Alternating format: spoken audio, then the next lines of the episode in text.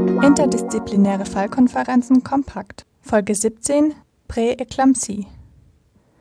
Diese Folge basiert auf einer Vorlesung von Prof. Dr. Harald Zeisler, gehalten am 14. Dezember 2020. Es wird der Fall einer 35-jährigen Schwangeren mit Verdacht auf Präeklampsie besprochen. Bei der Präeklampsie handelt es sich um eine Schwangerschaftserkrankung, bei der die betroffenen Frauen Blutdruckwerte über 140 und/oder 90 mm Quecksilbersäule entwickeln. Zusätzlich zum erhöhten Blutdruck kommt mindestens eine neu aufgetretene Organmanifestation oder eine Veränderung angiogenetischer Faktoren hinzu. Diese können die Niere, die Leber, das respiratorische System, das hämatologische System, aber auch das ZNS betreffen. Die Präeklampsie ist eine der Hauptursachen für mütterliche Sterblichkeit. Weltweit sterben zwischen 50.000 und 60.000 Frauen pro Jahr an den Folgen der Präeklampsie. In Österreich ist ein Todesfall pro 100.000 Geburten infolge der Komplikationen der Präeklampsie zu erwarten. Zusätzlich haben Mutter und Kind, welche während der Schwangerschaft eine Präeklampsie entwickelt haben, ein erhöhtes Risiko im späteren Leben an einer Herz-Kreislauf-Erkrankung oder an Diabetes mellitus zu erkranken das Risiko, eine Präeklampsie zu entwickeln, ist erhöht, wenn Patientinnen eine der folgenden Erkrankungen bzw. Merkmale aufweisen: eine Autoimmunerkrankung wie das Antiphospholipid-Syndrom, Hashimoto-Thyreoiditis oder einen systemischen Lupus erythematodes.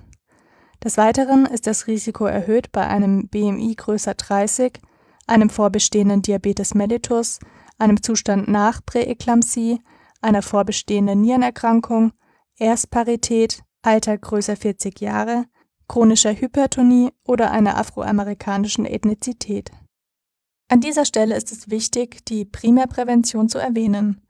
Wenn auf eine Patientin eines oder mehrere dieser Risikofaktoren zutreffen und die entsprechenden Vorkehrungen, wie beispielsweise Einstellen der Schilddrüsenwerte bei Hashimoto-Thyreoiditis, getroffen werden, kann das Risiko deutlich gesenkt werden.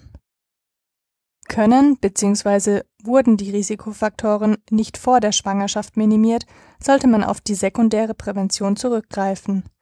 In der ESPRI-Studie wurde festgestellt, dass durch die Gabe von 150 Milligramm Acetylsalicylsäure, also ASS, die Präeklampsie-Häufigkeit vor der 37. Schwangerschaftswoche um 63 Prozent reduziert ist Dabei entscheidend ist, dass man bei entsprechenden Risikofaktoren bereits vor der 16. Schwangerschaftswoche mit der ASS-Therapie beginnt. Weshalb entwickelt sich eine Präeklampsie? Der Facharzt für Frauenheilkunde und Spezialist für Risikoschwangerschaften, Prof. Dr. Zeisler, erklärt. Da gibt es unterschiedliche exogene Faktoren, die auf das zentrale Organ, nämlich die Plazenta, einwirkt. Am Ende des Tages kommt es zu einer gestörten Trophoblastinvasion, die letztendlich wieder zwei Dinge verursachen kann. Auf der einen Seite betrifft es den Feten, es kann zu einer Wachstumsrestriktion kommen und auf der anderen Seite eben zu dem äh, Präeklampsie-Syndrom mit seinen unterschiedlichen Ausprägungen. In den letzten 15 Jahren wurde viel geforscht, um herauszufinden, wie es ausgehend von der Plazenta zum klinischen Bild der Präeklampsie kommt. Dabei ist man auf zwei wichtige Biomarker gestoßen. Das eine ist der PLGF und das andere ist der S-FLIT1 und man hat gesehen, dass nicht die Einzelwerte, sondern der Quotient von Bedeutung ist. Wie bereits in der Einleitung erwähnt, handelt es sich bei der Präeklampsie um eine Schwangerschaftskomplikation, bei der die betroffenen Frauen nach abgeschlossener 20. Schwangerschaftswoche Blutdruckwerte über 140 und/oder 90 mm Quecksilbersäule entwickeln und zusätzlich mindestens eine neu aufgetretene Organmanifestation haben. Die Organmanifestationen können sich darstellen als Proteinurie, Leberfunktionsstörungen mit erhöhten Transaminasen, starke Oberbauchschmerzen, ein Lungenödem, hämatologische Störungen wie Thrombozytopenie oder Hämolyse. Des Weiteren können neurologische Symptome mit schweren Kopfschmerzen oder Sehstörungen auftreten. Beim Fötus kann es zu einer Wachstumsrestriktion kommen. Zum besseren Verständnis folgt ein Fallbeispiel einer 35-jährigen Patientin. Sie war bereits dreimal schwanger, also Gravida 3, und hat ein Kind zur Welt gebracht, Para 1. Ihr BMI liegt über 30. Sie hatte eine Termingeburt nach Einleitung wegen Präeklampsie. Welche anamnestischen Risikofaktoren fallen auf? Zum einen wissen wir, die Patientin hat eine Präeklampsie in der Anamnese und damit ein sehr hohes relatives Risiko. Die Patientin hat eine Adipositas. Und dann stellt sich die Frage, gibt es noch Autoimmunerkrankungen, die wir identifizieren können? Dazu gehört auch das Antiphospholipid-Syndrom mit dem höchsten Risiko für äh, die Schwangere. Bei dieser Patientin konnte kein Antiphospholipid-Syndrom diagnostiziert werden, jedoch wurde ihr aufgrund der anderen wichtigen Risikofaktoren eine Therapie mit Acetylsalicylsäure angeboten, welche sie vorerst abgelehnt hat, da sie die Screening-Ergebnisse abwarten wollte. Bei ihrem nächsten Kontrolltermin in der 21. Schwangerschaftswoche kommt die Patientin für das Second Trimester Screening. Hier waren die Organstrukturen völlig unauffällig, aber die Patientin hatte einen pathologischen Doppler der Arterie uterina ohne Notching. Welche Screening-Methoden gibt es nun, um eine beginnende Präeklampsie frühestmöglich zu erkennen? Im ersten Trimenon gilt es auf die ESPRI-Trials zu achten. Diese beinhalten die Risikoerfassung der bereits genannten maternalen Charakteristika und sowie unter anderem den Biomarker PLGF. Welche Screening-Methoden gibt es im zweiten und dritten Trimester? Da habe ich schon die Dopplersonographie angesprochen, die uns vor allem beim pathologischen äh, Wert der Arteriouterina, dem Pulsatility-Index, mit einer posthystolischen Inzisur, dem Notching, ankündigt, dass die Patientin ein hohes Risiko hat, dass sich eine Präeklampsie entwickelt. Wir wissen allerdings nicht, wann. Weitere Methoden sind die regelmäßige Blutdruckmessung, ein Proteinstreifentest und, besonders wichtig, das Bestimmen der SFLT1-PLGF-Ratio. Ergibt die SFLT1-PLGF-Ratio einen Wert unter 38, kann die Entwicklung einer Präeklampsie für die nächsten ein bis vier Wochen ausgeschlossen werden. Diese Ratio kann unabhängig von der Schwangerschaftswoche eingesetzt werden. Liegt der Wert des Quotienten über 38, ist nicht nur das Risiko für eine Entwicklung einer Präeklampsie erhöht, sondern auch die Wahrscheinlichkeit, dass es zu einer zeitnahen Entbindung kommt. Bei der SFLT1-PLGF-Ratio gibt es zwei Cut-off-Werte, mit denen man fast zu 100% sagen kann, dass eine Präeklampsie vorliegt. Zum einen bei einem Wert über 85 vor der Schwangerschaftswoche 34 plus 0, zum anderen bei einem Wert über 110 nach der Schwangerschaftswoche 34 plus 0. Und mit diesen Cut-offs ist es plötzlich ganz, ganz einfach geworden. Wir können damit unterscheiden zwischen präeklamptischen Patientinnen und normalen Schwangerschaften, zwischen der Präeklampsie und der anderen hypertensiven Schwangerschaftserkrankungen wie Gestationshypertonie.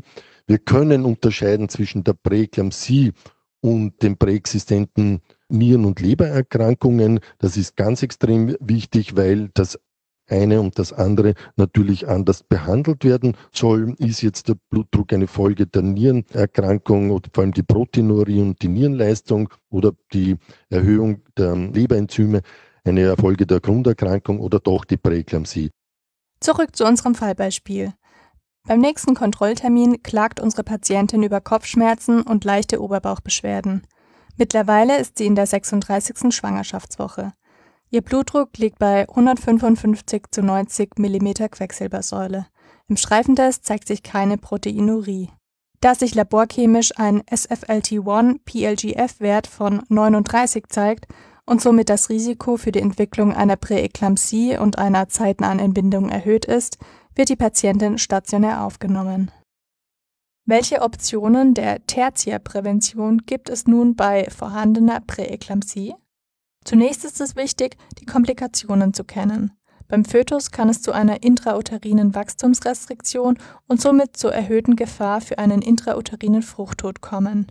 In Bezug auf diese beiden Komplikationen gibt es kaum therapeutische Möglichkeiten. Herr Prof. Dr. Zeisler erklärt. Wir können allerdings sozusagen, wenn die Frühgeburtlichkeit droht, die Lungenreifung induzieren, was natürlich einen Überlebensvorteil und einen Lebensvorteil für das Kind bringt. Und bei der Mutter ist es in erster Linie die hypertensive Krise, die äh, oftmals zu einem Verlust der Autoregulation der Gehirngefäße führt und zu einer Gehirnblutung führen kann. Das andere ist der eklamptische Anfall. Das sind tonisch-klonische Krampfanfälle, denen sehr oft Prodromen wie Kopfschmerzen, Sehstörungen vorausgehen. Und hier ist das Magnesiumsulfat das äh, therapeutische Mittel der Wahl. Letztendlich kann jede diagnostizierte Präeklampsie in eine schwere Form mit beispielsweise Gehirnblutung und eklamptischen Anfällen übergehen. Durch die Geburt können die Komplikationen für Mutter und Kind verhindert werden. Trotzdem sollte man daran denken, dass Schwangere, bei denen die Präeklampsie diagnostiziert wurde, nach der Geburt trotzdem Hochrisikopatientinnen bleiben. Auch bei Symptomfreiheit können nach der Geburt Dyslipidämie, Hypertonie oder Diabetes mellitus auftreten. Daher sollten Frauen mit Zustand nach Präeklampsie in der Anamnese besonders in Bezug auf diese Krankheitsbilder kontrolliert werden. Die Präeklampsie ist eine der Hauptursachen für die maternale Sterblichkeit. Durch die Primärprävention mit Behandlung bestehender Risikofaktoren bzw. medikamentösen Einstellen von Risikofaktoren kann die Entwicklung der Präeklampsie verhindert werden sind bzw. konnten vor der Schwangerschaft bei entsprechenden Risikofaktoren keine Gegenmaßnahmen getroffen werden, kann im Rahmen der Sekundärprävention mit Gabe von 150 Milligramm ASS vor der 16. Schwangerschaftswoche das Risiko für die Entwicklung der Präeklampsie stark gesenkt werden. Wichtige Biomarker sind PLGF und SFLT1, wobei der Quotient aus den beiden Markern bei einem Wert unter 38 voraussagen kann, dass sich in den nächsten ein bis vier Wochen keine Präeklampsie entwickeln wird. Sollte sich trotz allen Gegenmaßnahmen eine Präeklampsie mit entsprechenden Symptomen entwickeln, ist eine stationäre Aufnahme mit Überwachung und gegebenenfalls zeitnaher Entbindung notwendig. Diese Folge beruht auf dem Vortrag von Prof. Dr. Harald Zeisler, gehalten am 14. Dezember 2020. Es wurden Themen aus Block 15 und dem Tertial Frauenheilkunde behandelt. Weiterführende Informationen sind auf der Website podcast.meduniwien.ac.at zu finden. Alle Studierenden im fünften Studienjahr können zur Vertiefung des Wissens ein interaktives Quiz lösen. Der Link zum Quiz findet sich ebenfalls auf der Website und in den Show Notes. Gestaltung und Präsentation Melanie Dorner und Amelie Krüger.